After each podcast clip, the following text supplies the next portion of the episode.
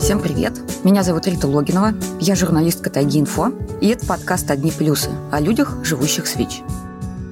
Я не знаю, когда вы будете слушать эту серию, но записываю я ее перед самым Новым годом. И поэтому я хочу сделать ее не такой драматичной, как предыдущие выпуски.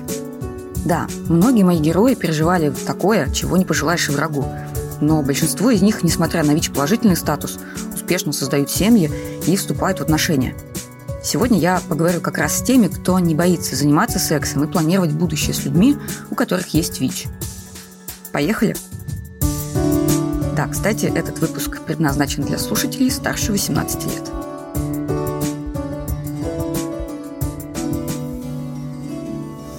Я помню свое первое соприкосновение с темой ВИЧ-инфекции, оно было в школе, но это уже было в старших классах. Нам показывали ролик, и, значит, там вот эти такие курящие девочки-гопницы. Как одна из пугалок, то есть наркомания, алкоголизм, третья пугалка была ВИЧ-инфекция. У меня был эстетический протест, потому что это не 89-й год было, а уже, дай боже, там 98-й или там 99-й, а нам до сих пор показывали советскую пугалку.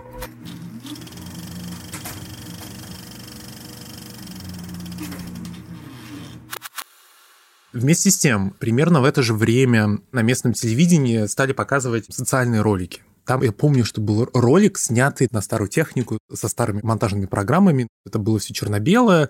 Они показывали улицы города, полные людей, гуляющих мамаш с колясками и все остальное. А дальше там шла статистика заболевания ВИЧ-инфекции, и она была такая какая-то угрожающая. И дальше они показывали подъезд в заброшенном доме, камера наезжает на этот подъезд, на крыльце сидит такой как бы скелет, и там было, что вот при значит, нынешних темпах распространения ВИЧ-инфекции так будет выглядеть Воркута там, в 2030 году. Несмотря на то, что мне хотелось хихикать, потому что это было похоже на фильмы про куклу Чайки или зловещих мертвецов, ну или еще что-то такое, где не смеяться невозможно. Исполнение, значит, этой идеи было такое провинциальное, мягко говоря. Но с другой стороны, в тот момент первый раз появилось осознание того, что это в принципе может быть опасно. Это говорит Максим Поляков. Макс – журналист, он родом из Воркуты, потом жил в Сыктывкаре, сейчас живет в Москве. Кроме того, Максим – гей. Почему это важно для нашей истории? Потому что мужчины, практикующие секс с мужчинами, имеют больше рисков инфицироваться ВИЧ. А еще среди геев, как ни печально, довольно сильна спидофобия. Может быть, это даже сильнее, чем в обществе в целом. Поэтому я попросила Макса рассказать, как менялось его отношение к ВИЧ-позитивным людям на протяжении жизни. Вот, наверное, после лет 25 моих тема ВИЧ-инфекции, она стала больше присутствовать. Помимо того, что это страхи, стало больше людей в жизни, которые с положительным статусом. И у меня никогда не было страха общаться с этими людьми, разговаривать, здороваться за руку давнишние истории, про которые все вспоминают. Там, принцесса Диана пришла в госпиталь и не побоялась снять перчатку и поздороваться за руку с ВИЧ-инфицированным человеком. Или Влад Листьев в программе «Темы» пригласил в гости ВИЧ-инфицированного человека и тоже там на камеру поздоровался с ним за руку, хотя это уже был там 92 или 3 год.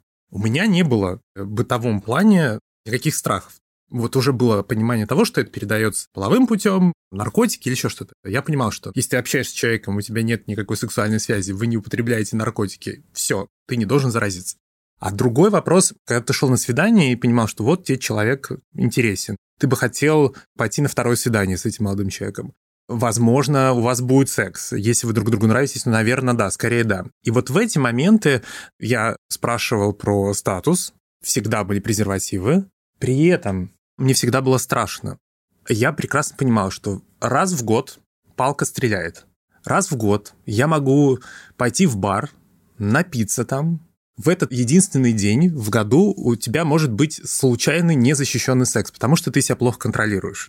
Один раз такое было, когда я две или три недели после этого, я был вообще на измене. Ну, просто на большущей измене. Я ходил и думал, господи, а если вот это самая большая ошибка в твоей жизни?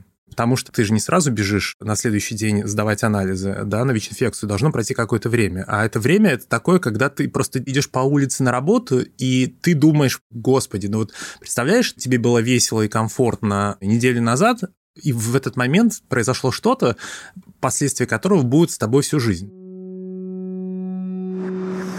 Раньше, когда Макс знакомился с парнями в приложениях, Профиль, в которых был указан ВИЧ-положительный статус, он просто пролистывал. Ты пролистываешь анкеты. Ты смотришь, ну вот тебе нравится молодой человек, смотришь фотографии его, что он про себя пишет, увлечения, и доходишь до пункта статуса, если у него было написано положительный, лет 6 назад или 7 назад я всегда закрывал анкету. То есть, если тебе все остальное нравится, то нужно пригласить его погулять там, на свидание и все остальное. 6 или 7 лет назад это было всегда. Закрыть и забыть. Зачем мне эти проблемы? Зачем мне потенциальная опасность в моей жизни? Потенциальные проблемы в моей жизни? Господи, где я и где вот это вот все? А потом в жизни Макса произошло одно важное событие, которое поменяло его отношение к людям с ВИЧ. Он влюбился. Больше трех лет назад я влюбился, втюрился, прям вообще голову потерял в молодого человека из Лондона. Думаю, блин, надо ехать в Лондон. Молодой человек мне просто очень сильно симпатизировал. И я, когда просто приезжал в Лондон в отпуск, то он познакомил меня со своими лучшими друзьями. Мы много времени вместе проводили. Я понимал, что, ну, все, соберись, если будет возможность, нужно попытаться поставить все на карту. При этом он мне говорил, что к отношению на расстоянии он не готов. И если ты приедешь в Лондон, посмотрим, что будет. Макс искал возможность поехать в Лондон больше полутора лет. Несмотря на то, что его новый друг ему ничего не обещал, Макс не терял надежды. Смысл в том, что я нашел возможность уже поехать в Лондон. Парень, в которого я влюбился, он утром, выйдя на работу, столкнулся с молодым человеком, который его покорил, и они начали вот строить отношения. Я как бы опоздал. Вот вроде у меня есть документы, что я вот сейчас должен поехать, но я опоздал. А я такой думаю, блин, ну вот, ну не случилось. Беда, беда, переживал, ревел, короче, все нормально было. Все как надо. А я думаю, а что за парень, который вот покорил? Я гуглил, что такое. Оказалось, что это бывший журналист, он работал на BBC, но уже лет 15, как он ушел в сектор НКО, и он руководитель программы профилактики ВИЧ-инфекции в Лондоне. Придумывает разные активности, выступает на конференциях. Я прям погрузился в эту тему прямо от и до. Значит, что делает чувак, который увел моего мужика? Кто это такой? Чем он его покорил? Блин. Вместе с тем, когда я успокоился, я все равно же приехал в Лондон, и мы познакомились, и он действительно очень прикольный оказался с каким-то потрясающим чувством юмора. И я подумал, блин, я бы тоже, наверное, бы залип в какой-то момент. Так вот, познакомившись с этим парнем, который занимался в Лондоне профилактикой ВИЧ, Максим и сам стал глубже погружаться в эту тему. Он пошел в местную клинику сексуального здоровья, сдал необходимые анализы и стал принимать ДКП. ДКП или ПРЕП – это доконтактная профилактика ВИЧ. Те же таблетки, которые пьют ВИЧ-положительные люди, но в другой комбинации. И они помогают тем, кто живет без ВИЧ, не заразиться. ВОЗ рекомендует доконтактную профилактику людям с повышенными рисками, особенно геям. К сожалению, не везде ДКП доступно, но в Лондоне местные власти и некоммерческие организации развернули большую кампанию по популяризации ДКП и сделали так, чтобы она была по карману практически всем, кому нужна, независимо от дохода. С появлением в свободной продаже за небольшие деньги ДКП за полтора года количество новых случаев заражения ВИЧ-инфекцией в Лондоне упало с 1400 до 800. А цели не ставят к 30 году ноль новых случаев. Появилось ДКП, и люди немножко расслабились. Я ровно помню это ощущение, что вот в тебе есть перманентный страх, что у тебя может быть ВИЧ-инфекция по разным причинам. Ты можешь просто в какой-то из дней плохо себя контролировать, потому что ты пьяный, и у тебя будет секс незащищенный, и, ну, все, твоя жизнь изменится. И вот я, купив первую упаковку PrEP, вышел и такой, я помню это ощущение, что, господи, ну вот наконец-то сейчас я защищен достаточно, чтобы не совершить ошибку, которая будет иметь последствия до конца жизни. Понятно, что за ППП тоже очень неприятная история, но с этим ты помучишься, и это все закончится. Вот, ну, с ВИЧ-инфекцией несколько по-другому. В тот день, когда я вышел из клиники с первой упаковкой Трувады, я просто прям... Я выдохнул. Трувада – это как раз одно из торговых наименований препаратов для ДКП. Максим продолжил принимать доконтактную профилактику и когда вернулся в Россию, и тут уже как-то окончательно поймал себя на мысли, что ВИЧ не может быть препятствием для того, чтобы вступать с мужчинами в даже самые близкие отношения сравнительно недавно у меня была история, что я пошел на свидание с парнем, мы друг другу понравились, и он мне на следующий день пишет, ну, типа, пошли еще там погуляем. Я говорю, пойдем. И он дальше пишет, и если у нас дойдет до секса, мне важно тебе сказать одну важную деталь, что я вот ВИЧ положительный. И я в этот момент думаю, блин, а как же мне написать, что для меня это, ну, окей. Как сформулировать, чтобы я его подбодрил? Или, возможно, чтобы я сказал, что для меня вообще, в принципе, это окей, но чтобы это не выглядело как «окей, пока». В общем, ну, какую-то ерундень написал. Но я сразу же подумал, что я вот про свои лондонские приключения писал пост, в котором часть была как раз посвящена доконтактной профилактике и так далее. нужно скинуть ему ссылку на этот пост. Я сразу же там кидаю ссылку, и он говорит, да, да, типа так прикольно, что там в Лондоне такое отношение, в России, к сожалению, другое, и ты там никогда не можешь быть уверенным, что тебе ментальный хук сразу же после этого не прилетит. Мы договариваемся с ним погулять еще раз. Я иду и вижу, что он пришел пораньше, он стоит, ждет. И я подхожу, а он так еще спиной стоит, я здороваюсь, он поворачивается, и у него были глаза немножко растерянные. И он повернулся и сразу смотрит мне в глаза, чтобы понять, что в них здесь и сейчас. Там поддержка, там осуждение, там страх, возможно. Он не понимал, с каким настроением я приду на вторую встречу после этого признания. Так неловко стало в этот момент, и я понимаю, почему он волнуется. У меня не было возможности спросить, сколько в твоей жизни было таких случаев, когда человек тебя посылал после этого. И он мне протягивает руку и говорю, не, не хочу за руку с тобой здороваться, давай обнимемся. Мне показалось в этот момент, что физический контакт, то, что я прям его обнимаю, возможно, будет ответом «мне сейчас не страшно, не противно, я чувствую себя вполне комфортно, поэтому обнимемся, все дела». Вот такая история. А вот вам еще одна. На этот раз от девушки Насти. Год назад я наткнулась на тред в Твиттере, в котором Настя призналась, что ее муж ВИЧ-положительный, а она ВИЧ-отрицательная. Настя рассказала о путях передачи ВИЧ, о способах защиты, а еще рассказала огромному количеству людей, что если ВИЧ-позитивный человек принимает терапию и достигает неопределяемой вирусной нагрузки, то он не может передать вирус партнеру даже при незащищенном сексе. Она также написала о том, что нельзя отворачиваться от человека, если у него ВИЧ. После неожиданной популярности этих постов она призналась, что ей стало гораздо легче. Я долго думала об этом, естественно. Сложновато было решиться, и я в первую очередь спросила у мужа, могу ли я это сделать. Он сказал, да, окей, хорошо. Но, возможно, это был в первую очередь какой-то акт принятия для себя, для своей семьи. Во-вторых, мне хотелось, чтобы как можно больше людей еще раз об этом, обо всем услышала, узнала и в итоге могло понять, что на самом деле это не какой-то трэш. Да, это сложно, но в принципе это нормально. Просто хотелось, чтобы люди знали.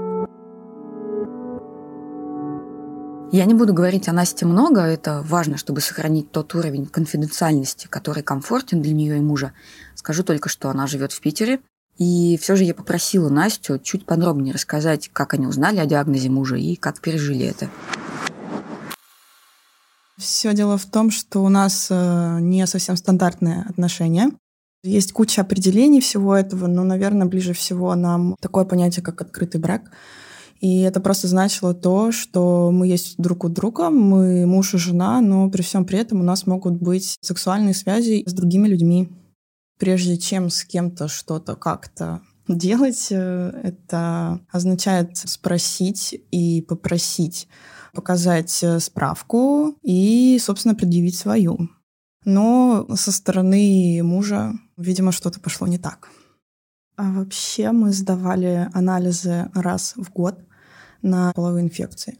Но все это просто был очередной раз. Мы сдали ВИЧ, гепатит, сифилис. Ну все, просто такая стандартная процедура. Нам было важно проверять себя, все ли в порядке. Просто забота о своем здоровье, забота о здоровье партнера. И вот в один из таких рутинных разов, когда Настя с мужем сдавали анализы, результат анализа на ВИЧ ее мужа отправили на допроверку. Сначала, естественно, я очень испугалась за мужа, потому что с моими анализами все было в порядке, а у него нет. Что тут сказать? Не знаю, это просто очень страшно, страшно за здоровье.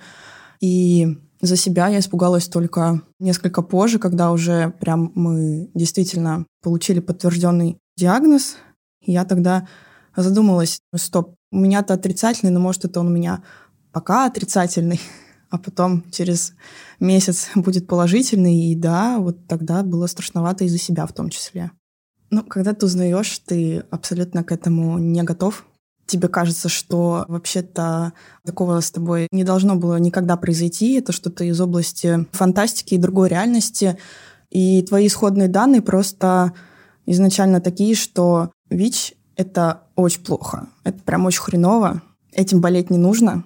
А как с этим жить и что делать, вообще непонятно. У тебя нет никакой информации. И когда узнаешь, что в твоей жизни появляется плюс, пугает больше всего именно неизвестность, страх того, что это что-то непоправимое, и как теперь это нужно в твою жизнь интегрировать совершенно непонятно. И, естественно, это пугает. Настя говорит, что большую часть жизни жила с убеждением, что ВИЧ – это совершенно железобетонный повод не сближаться с человеком, тем более не спать с ним.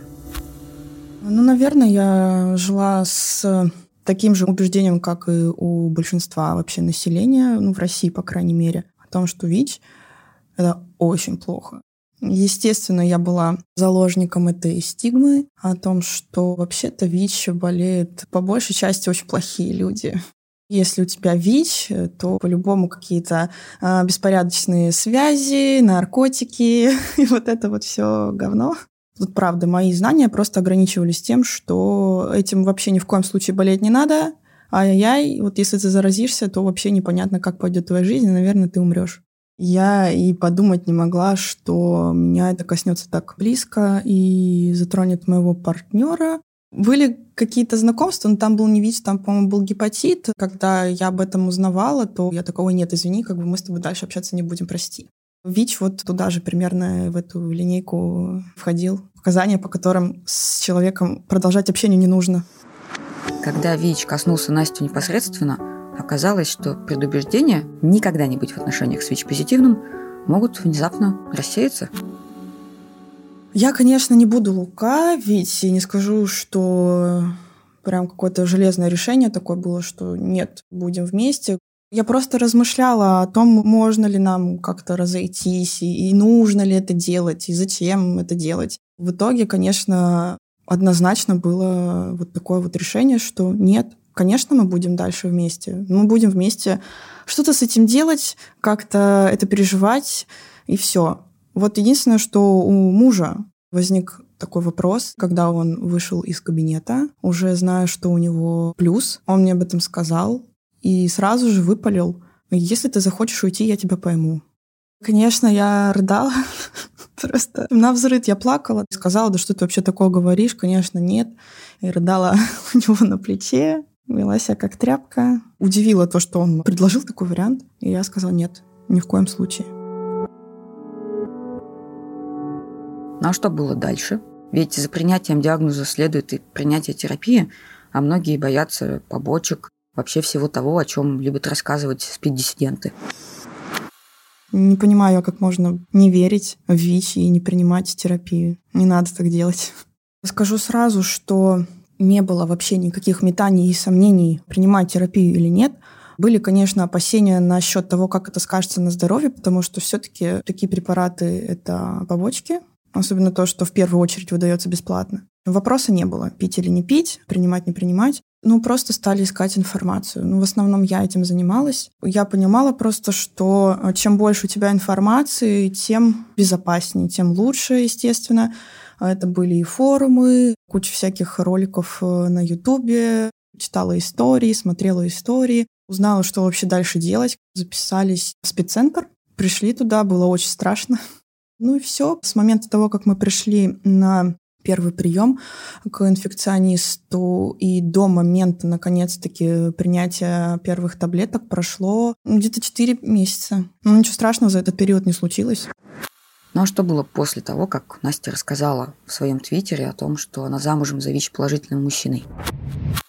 Очень много спрашивают подробностей. То есть люди хотят получать информацию. А как? А почему? А что делать? Ну, в принципе, задают те же вопросы, которые изначально задавали мы. Люди хотят об этом знать, люди хотят себя обезопасить, и, естественно, мы как можно более подробно обо всем рассказываем. На это был, пожалуй, расчет. Я очень надеюсь, если кто-то станет осторожней, задумается, сдаст тест. Если что-то в головах у людей поменялось, это очень здорово. Близкие друзья знают и, естественно, новые партнеры. То есть после того, как в нашей жизни появился плюс, мы не закрылись, и у нас также продолжают появляться партнеры. Единственное, что, конечно, не знают родители, не потому что нам стыдно, а просто потому что мы не хотим, чтобы они волновались, а волноваться они будут очень сильно. Это, естественно, вызовет э, шквал вопросов. Рассказывать то, как устроена наша жизнь и почему вообще так произошло, не очень хочется. Вот здесь вот точно мы понимания не встретим, поэтому э, родители не знают, родственники не знают, а друзья... Ну, я скажу, что достаточно много, при всем при этом мы не прячем это. Ну и важный для меня вопрос, особенно такой секс-позитивной паре, как теперь складываются отношения с потенциальными партнерами? Не повлиял ли ВИЧ на качество и количество секса в жизни Насти и ее мужа? Примерно 90% людей реагируют абсолютно нормально. Я не знаю, с чем это связано. Не знаю, может, у кого-то по-другому, но у нас вот так. Есть сочувствие, понимание, могут даже пожалеть, не знаю зачем, но тем не менее Реакция абсолютно нормальная, никто не прерывает общение, никто не смотрит э, так искоса, из-под лобья. Все абсолютно хорошо. И мы продолжаем общаться, и продолжает случаться секс. Все хорошо. ВИЧ сексу не помеха. Это был подкаст «Одни плюсы». Если вы скинете его друзьям, поставите нам оценку на любой платформе, где слушаете, или даже напишите комментарий, то у нас услышит еще больше людей. Этот сезон «Одних плюсов» поддержала компания «В твоих силах жить». На сайте всилах.ру и «Позитивный проводник» вы найдете все ответы на вопросы о жизни с ВИЧ, а также сможете получить бесплатную и анонимную консультацию. Пожалуйста, берегите себя. С вами была я, Рита Логинова, и звукорежиссер и композитор Глеб Лиманский. С Новым годом!